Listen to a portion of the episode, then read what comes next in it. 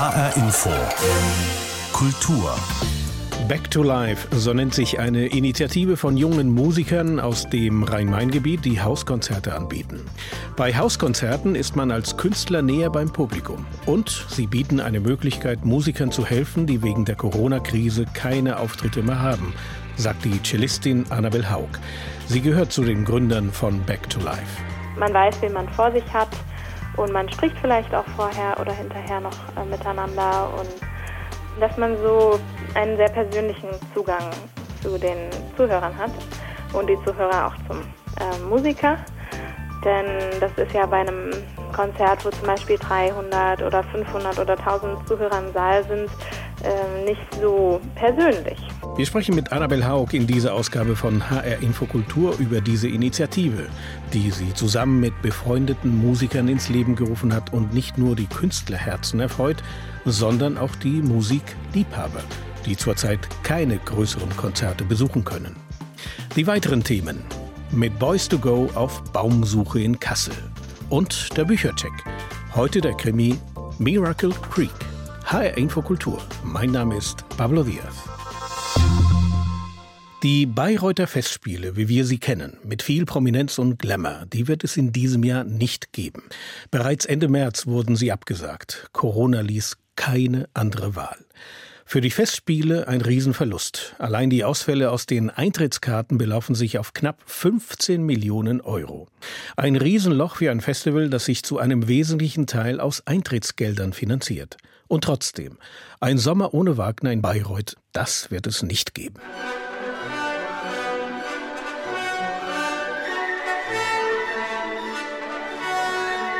Zu einem einsamen, wilden Felsengebirge, dem Schauplatz des dritten Aufzugs von Wagners Walküre, wird der grüne Hügel in Bayreuth wohl auch in diesem Sommer nicht verdorren, obwohl die Festspiele ausfallen und die begehrten Eintrittskarten allesamt storniert wurden. Während in Salzburg bis zu 1000 Zuschauer ins dortige große Festspielhaus strömen sollen, sagte Bayreuth die Saison bereits Ende März komplett ab. Auch deshalb, weil ein neuer vierteiliger Ring des Nibelungen geplant war. Die Proben dafür hätten bereits im April beginnen müssen, undenkbar bei den eingeschränkten Reisemöglichkeiten. Und die Abstände im Bayreuther Festspielhaus einzuhalten, ist auch nicht gerade einfach. Der neue Verwaltungsratschef Georg von Waldenfels. Das ist nicht nur ein Problem natürlich für die Zuschauer, sondern vor allem für das Orchester. Weil das Orchester sitzt ja in diesem Orchester, wenn Sie gerade Bayreuth sehen, ganz eng beieinander. Wir alle hätten gern einen Festspielsommer natürlich in Bayreuth gehabt, aber nach dem, was wir wussten, als diese Entscheidungen anstanden, war keine andere Entscheidung möglich. Die leidenschaftlichsten Wagner-Fans werden wohl trotzdem nach Bayreuth pilgern, sei es in die Villa Wahnfried, ans Grab des Komponisten oder auch zum Plausch in den Festspielpark. Christian Thielemann hat sich schon eingemietet, wie jedes Jahr dort oben. Wir werden ihn in dieser Woche auch nochmal treffen und ihn versuchen zu gewinnen, dass er mit anwesend ist, weil er ja wirklich auch ein ganz großer in Bayreuth ist.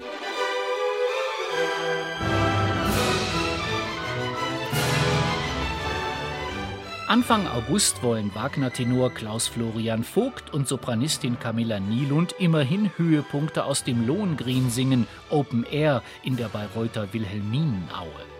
Auf der Bühne finden übrigens derweilen Bauproben statt für den Ring des Nibelungen, der jetzt 2022 herauskommen soll.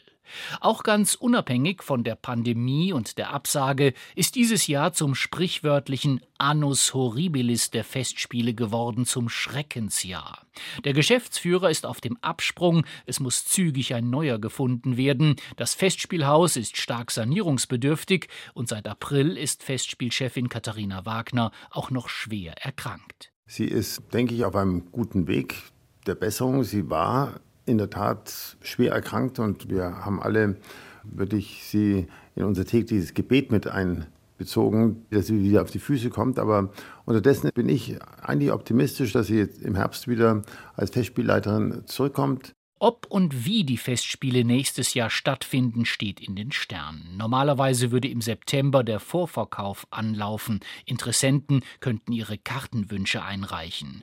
Das wird sich wohl alles erheblich verschieben. Georg von Waldenfels Es ist durchgeplant. Wir gehen davon aus, dass es stattfindet 2021. Aber das sind alles so diese Unwägbarkeiten. Dieses Thema Pandemie wird uns ja begleiten, wie wir alle wissen, in diesem Jahr in jedem Fall. Und ich glaube, es gibt auch allen Grund, das ernst zu nehmen. Muss man natürlich parallel planen und sagen, so, das sind unsere nächsten Schritte, insbesondere die Ringinszenierung im Jahr 2022.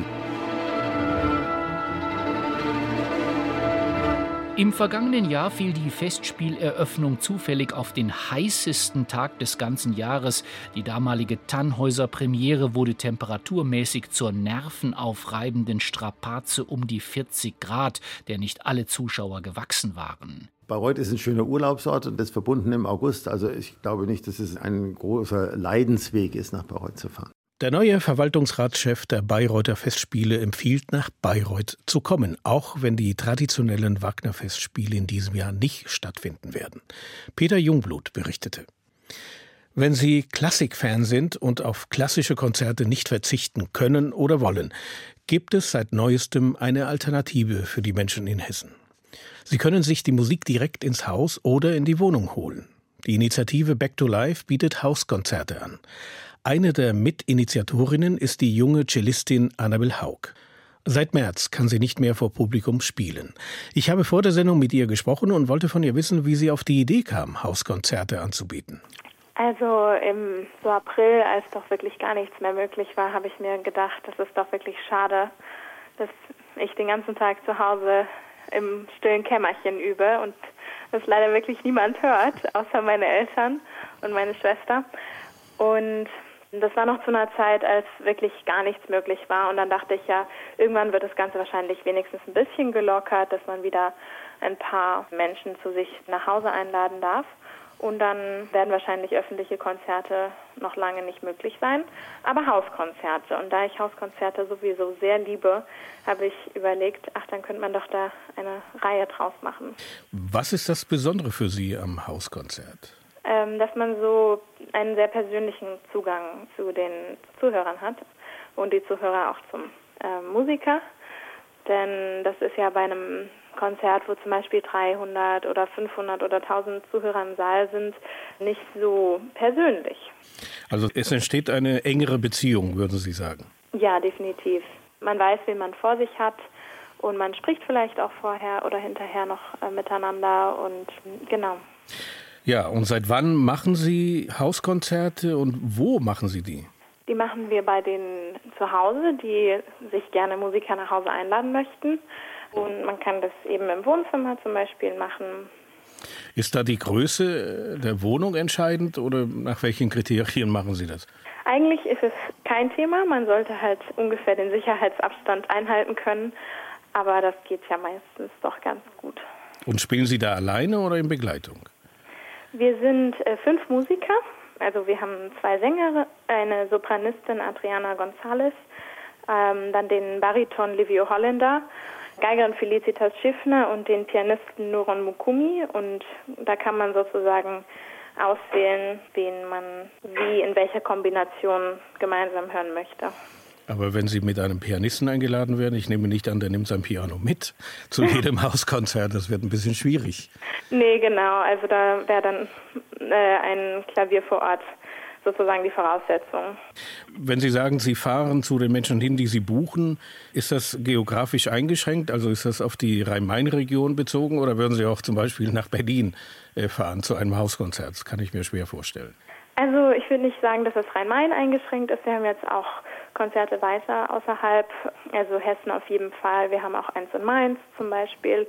Aber mit Berlin und so, das vielleicht erweitern wir ja das Projekt, dann würde ich auch ähm, das deutschlandweit machen und Freunde und bekannte Musiker aus anderen Orten ins Boot holen. Mhm. Das heißt, wenn man sich das vorstellen will, Sie sagen, Sie haben die Fähigkeit und die Kommunikation zu anderen Musikern. Es gibt einen, wie soll ich das sagen, so wie ich das wahrnehme, gibt es einen großen Drang, einfach mit seiner Musik nach draußen zu gehen, vor Publikum zu spielen, weil man sonst sich irgendwie eingeigelt vorkommt. Nehme ich das richtig wahr? Ja, definitiv. Also ich bin einfach sehr traurig, wenn ich nur für eine Videokamera spiele. Das ist mir, also mir persönlich reicht das einfach nicht finde, das Besondere an Musik ist eben, dass man von Mensch zu Mensch spielt und nicht von Mensch zu Kamera und dann kann man sich das so aufrufen. Das ist halt sehr anonym. Frau Haug, nun spielen Sie ja und machen Hauskonzerte, um etwas Geld in die Kasse zu bekommen. Wie teuer sind diese Hauskonzerte und wie bucht man sie eigentlich? Also für eine Konzerteinheit, so Dreiviertelstunde, Stunde ungefähr, sind das 200 bis 300 Euro pro Musiker. Und man kann auf der Webseite annabelle-haug.de unter Back to Life auch die Hauskonzerte buchen. Wenn ich jetzt bezahle, kann ich dann auch das Programm bestimmen oder bestimmen Sie das? Das können Sie sich selbst aussuchen. Ähm, also wir haben viel Repertoire, aus dem man auswählen kann. Und ich glaube, das ist auch das Schöne daran. Manchmal gibt man ja ein Konzert und dann ist irgendwie ein Werk, was man jetzt nicht so mag, aber dafür mag man das andere und dann hört man das dann auch, damit man das andere hören kann. Und hier kann man eben komplett sein Lieblingsprogramm auswählen. Das muss man dann jeweils mit Ihnen aushandeln, nehme ich an. Genau. Sagt die junge Cellistin Annabel Haug. Sie bietet zusammen mit befreundeten Musikern Hauskonzerte hessenweit an. Mehr Informationen dazu auf der Internetseite von Annabel Haug. Frau Haug, danke für das Gespräch und viel Erfolg. Vielen Dank. Die Szenen, die Künstler, die Macher, die Kultur in HR Info. Der Aktionskünstler Josef Beuys ist schon seit fast 35 Jahren tot, aber sein Werk ist noch sehr präsent. Nicht nur in Museen in Hessen wie im Landesmuseum Darmstadt. Zu den Werken, deren Spuren auch öffentlich zu sehen sind, gehören seine 7000 Eichen, die Beuys in Kassel anlässlich der Dokumenta in den 80er Jahren überall in der Stadt pflanzen ließ. Stadtverwaltung statt Stadtverwaltung nannte er dieses Werk. Wo in Kassel die Beuys-Bäume wachsen, das wissen inzwischen aber selbst viele Kasseler nicht mehr. Geschweige denn Touristen. Abhilfe soll hier ein neuer Stadtführer schaffen. Mit Hilfe dieses Büchleins kann jeder die Eichen finden und Spaziergänge durch die Stadt auf Beuys Spuren machen. Boys to Go heißt der neue Stadtführer der Platz der deutschen Einheit. Ein riesiger Kreisverkehr, vierspurig, Massen an Autos und Lastwagen fahren hier jeden Tag. Doch am Rand der Betonwüste stehen Bäume, Eichen mit kleinen Steinstelen aus Basalt davor. Diese Basaltstelen zeigen ganz klar, das sind Beuys-Bäume. So erklärt es Karin Thielecke von der CDW-Stiftung. Sie hat den neuen Spaziergangführer durch Kassel herausgegeben. Das war die Idee, dass jeweils an diesen ein, sogenannten Ein- und Ausfallstraßen Kassels diese Bäume stehen. Und tatsächlich haben sie da, äh, enthüllen sie da geradezu ihre radikale Wirkung. Denn es ist schon absurd, wenn man auf einer vierspurigen Straße steht und dann stehen diese stattlichen Bäume da und trotzen diesem Verkehr. Ja, sie trotzen. Ich muss zugeben, an diesem Kreisverkehr hätte ich sie nicht vermutet. Aber genau deswegen gibt es ja den neuen Stadtführer. Er soll überraschen, sagt Karin Thielecke. Genau das ist das Problem. Die, die Bäume sind oft schon so alltäglich und uns so vertraut, dass wir sie nicht mehr wahrnehmen und wenn wir sie gezielt suchen, sie vielleicht nicht finden. Der Spaziergang auf Beuys Spuren geht noch weiter auf Kassels Automeile im Stadtteil Bettenhausen. Autohäuser reihen sich hier an Autohäuser. Die Kfz-Zulassungsstelle ist sinnigerweise auch hier.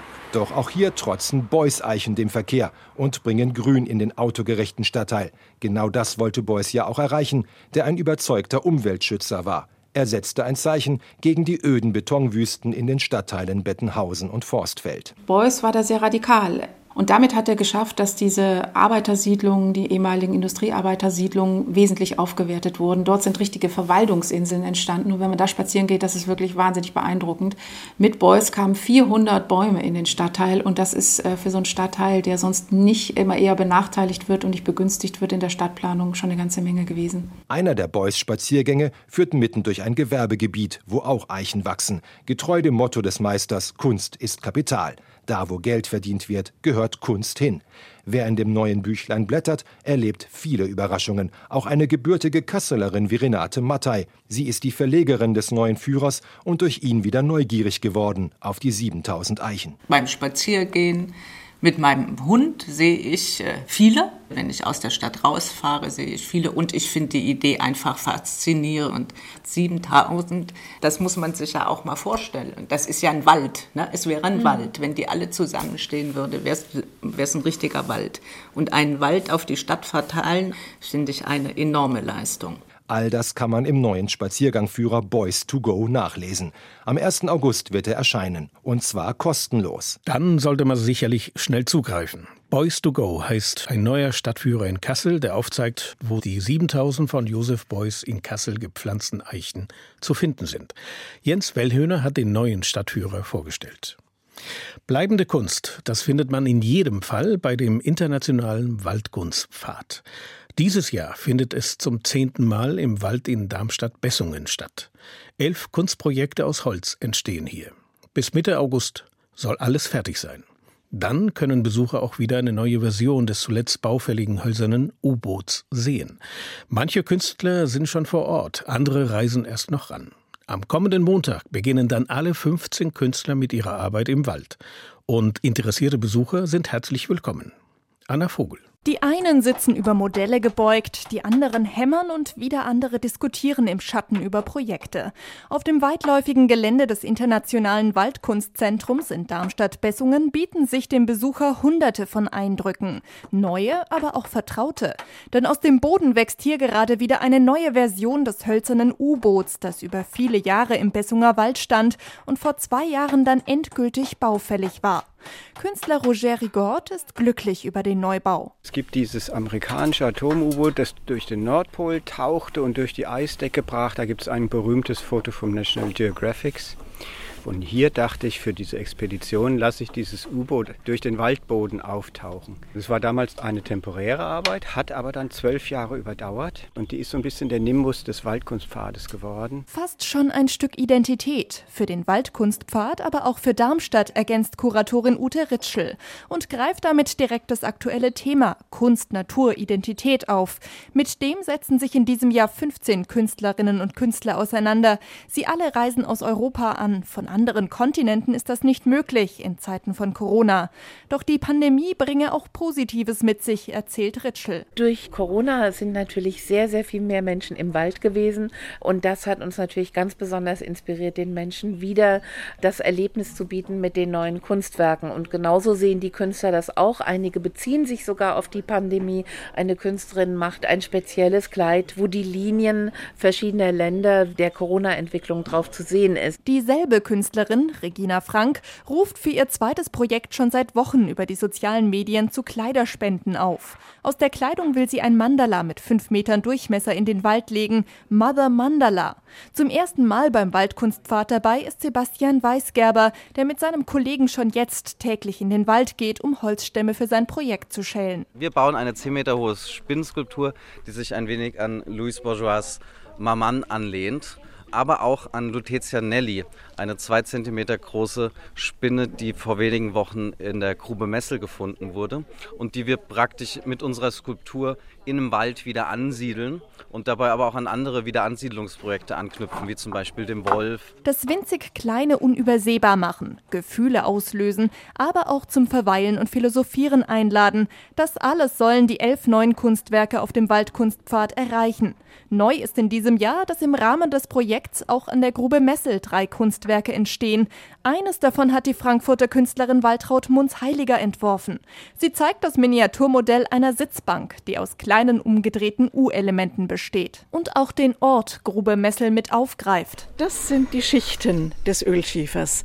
Und umgesetzt auf die Bank sitzt man auf den Lamellen des Ölschiefers. So strahlt der internationale Waldkunstpfad rund um die Luisenhöhe in Darmstadt noch weiter in die Region aus. Nach 18 Jahren Arbeit und internationalen Ausstellungen befinden sich zurzeit noch etwa 30 Kunstwerke aus neun bisherigen Projekten auf dem Waldkunstpfad. Kuratorin Ute Ritschel strahlt zufrieden. Es ist ein wunderbarer Ort. Und ich freue mich besonders, wenn die Leute Fotos machen davor oder die Texte lesen oder wenn ich am Kinderbauwagen bin. Das ist für mich eine, ja, ein Glücksmoment. Der zehnte Waldkunstfahrt in Darmstadt-Bessungen. Ab Montag beginnen alle Künstler und Künstlerinnen mit ihren Holzarbeiten. Besucher sind herzlich willkommen. Offiziell wird der Waldkunstpfad am 15. August eröffnet. Sommerzeit ist für viele von uns auch Zeit zum Entspannen und für eine gute und spannende Lektüre. Im HR Info Büchercheck wollen wir Ihnen jetzt ein Krimi vorstellen. Miracle Creek heißt das Debüt von Angie Kim, einer aus Südkorea stammenden und seit langem in den USA lebenden Autorin. Am Anfang steht eine Explosion mit zwei Toten und vielen Verletzten. Karin Trappe hat Miracle Creek für HR Info gelesen. Ihr Büchercheck beginnt mit den ersten Sätzen des Buches. HR Info. Der Büchercheck. Mein Mann bat mich zu lügen. Keine große Lüge. Für ihn war es wahrscheinlich noch nicht einmal eine richtige Lüge und für mich am Anfang auch nicht. Er bat mich nur um einen kleinen Gefallen. Er wollte, dass ich seinen Platz einnahm, während er hinausging. Mein Blick wanderte zur Schalttafel, zu den mir fremden Knöpfen und Schaltern für die Kammer, die wir hellblau angestrichen und erst letzten Monat in dieser Scheune aufgestellt hatten. Was, wenn die Patienten auf den Rufknopf drücken, sagte ich. Dann sage ich, du kommst gleich wieder, aber nein, Sie dürfen nicht wissen, dass ich weg bin. Wenn irgendjemand fragt, ich bin hier, die ganze Zeit gewesen. Minuten später fliegt die Druckkammer für eine Sauerstofftherapie in die Luft. Dabei sterben eine Mutter und ein achtjähriger autistischer Junge, viele andere werden verletzt. So auch der Betreiber Peck Yo, zertifizierter Techniker für Überdruckbehandlung in dem kleinen Ort Miracle Creek in Virginia. Er sitzt seit der Explosion im Rollstuhl. Seine Tochter Mary lag lange im Koma. Seine Frau Yang Yo stammt wie er aus Südkorea. Alle drei fühlen sich auch nach Jahren noch immer fremd in den USA. Ein Jahr nach dem Unglück wird Elizabeth angeklagt, die Mutter des getöteten Jungen. Alles spricht dafür, dass sie an einem Schlauch für die Sauerstoffzufuhr Feuer gelegt hat. Denn hat sie nicht immer wieder gesagt, sie sei mit der Pflege für ihren Sohn überfordert? In vier Prozesstagen sagen Freunde, Bekannte und andere Teilnehmer der Sauerstofftherapie aus. Und so wie für Yang Yo am Anfang nur eine kleine Lüge stand, haben alle ihre Geheimnisse. Alle lügen gegenüber ihren Familien, ihren Partnern, ihren Freunden, dem Gericht. Am Ende aber kommt doch die Wahrheit heraus. Wie es geschrieben ist. Miracle Creek ist ein vielschichtiges Buch, geschrieben aus der Perspektive der verschiedenen Personen, die mit der Explosion verbunden sind. Einfühlsam werden die Sorgen der Eltern von benachteiligten Kindern geschildert, das Problem der Diskriminierung von Migranten und das Auseinanderdriften von Familien. Im Mittelpunkt steht die Gerichtsverhandlung, Zeugenvernehmungen und Befragungen. Rückblenden und Erinnerungen durchbrechen dieses Konstrukt auf höchst spannende Weise. Wie es gefällt. Miracle Creek von Angie Kim hat mich fasziniert. Durch ein Gespinst von Lügen und Abhängigkeiten kommt die Wahrheit nur langsam ans Licht und alle haben irgendwie Schuld, verschweigen Details, sind froh darüber, dass eine Frau angeklagt ist, die als Täterin so vermeintlich gut passt und dass nicht sie selbst im Fokus der Ermittlungen stehen. Eine sehr gute und spannende Lektüre. HR Info, der Büchercheck, auch als Podcast zum Nachhören auf hrinforadio.de. Miracle Creek von Angie Kim ist im Verlag Hansablau erschienen und kostet 22 Euro. Einen Fuß in die Tür bekommen, das ist in der Welt der Literatur gar nicht so leicht. Es gibt sehr viele Autoren, viele Geschichten und da geht es darum, wahrgenommen zu werden. Eine Möglichkeit ist, einen Literaturpreis zu gewinnen. Zum Beispiel den Hans im Glück-Preis der Stadt Limburg. Der wird alle zwei Jahre verliehen und zwar an Nachwuchsautorinnen und Autoren im Bereich Kinder- und Jugendliteratur. Dieses Jahr hat ihn Lisa Krusche aus Braunschweig gewonnen. Sie ist 30, hat Kunst, Germanistik und literarisches Schreiben studiert und ihr Gewinnermanuskript heißt Das Universum ist verdammt groß und super mystisch. Ein langer Titel. Aber um was geht es in dieser Geschichte? Benjamin Müller weiß es. Gustav lebt zusammen mit seiner Mutter alleine in einem Hochhaus. Allerdings sind die beiden jetzt nicht mehr ganz so alleine, erzählt Autorin Lisa Krusche. Weil die einen neuen Freund hat, den Gustav nicht so besonders gut ausstehen kann. Und dann entschließt sich die Mutter auch noch, mit diesem neuen Freund in den Urlaub zu fahren. Und Gustav hat halt überhaupt keinen Bock und beschließt dann, dass er eigentlich lieber zu Hause bleiben möchte und dass er jetzt fortan auch nicht mehr mit seiner Mutter sprechen wird. Er legt eine Art Schweigegelübde ab, das er erst wieder brechen will, wenn der neue Freund verschwindet. Und damit startet ein verrücktes Abenteuer. Dann trifft er auf Charles und die beiden reisen dann zusammen mit Gustavs Opa los und suchen Gustavs Vater, weil Gustav sich eigentlich vorstellt, okay, wenn ich nur wieder meinen Vater finde, den er nicht kennt, ähm, und den nach Hause bringe, dann wird sozusagen alles gut. Also geht es in einem alten VW-Bus von Berlin nach Istanbul und auf dem Weg dorthin treffen die drei alte Weggefährten von Gustavs Opa, der hat nämlich mal im Zirkus gearbeitet. Eine Geschichte, die es von der ersten Seite in sich hat, sagt Ralf Schweikert, einer der fünf Jurymitglieder des Hans im Glück Preises. Es ist wie beim Essen. Wenn der erste Bissen schmeckt, dann hat man auch Lust auf, auf das Weiteressen. Genauso war es bei ihrem Manuskript auch. Die erste Szene ist nämlich so skurril, dass jeder wissen will, wie es weitergeht, sagt er. Gustav wünscht sich eigentlich schon lange einen Hund. Den bekommt er nicht, aber der neue Freund der Mutter hat eine andere Idee. Lisa Krusche. Und dann schenkt ihm dieser neue Freund von der Mutter stattdessen eine Wasserpflanze. Ähm, und das findet Gustav natürlich überhaupt nicht lustig.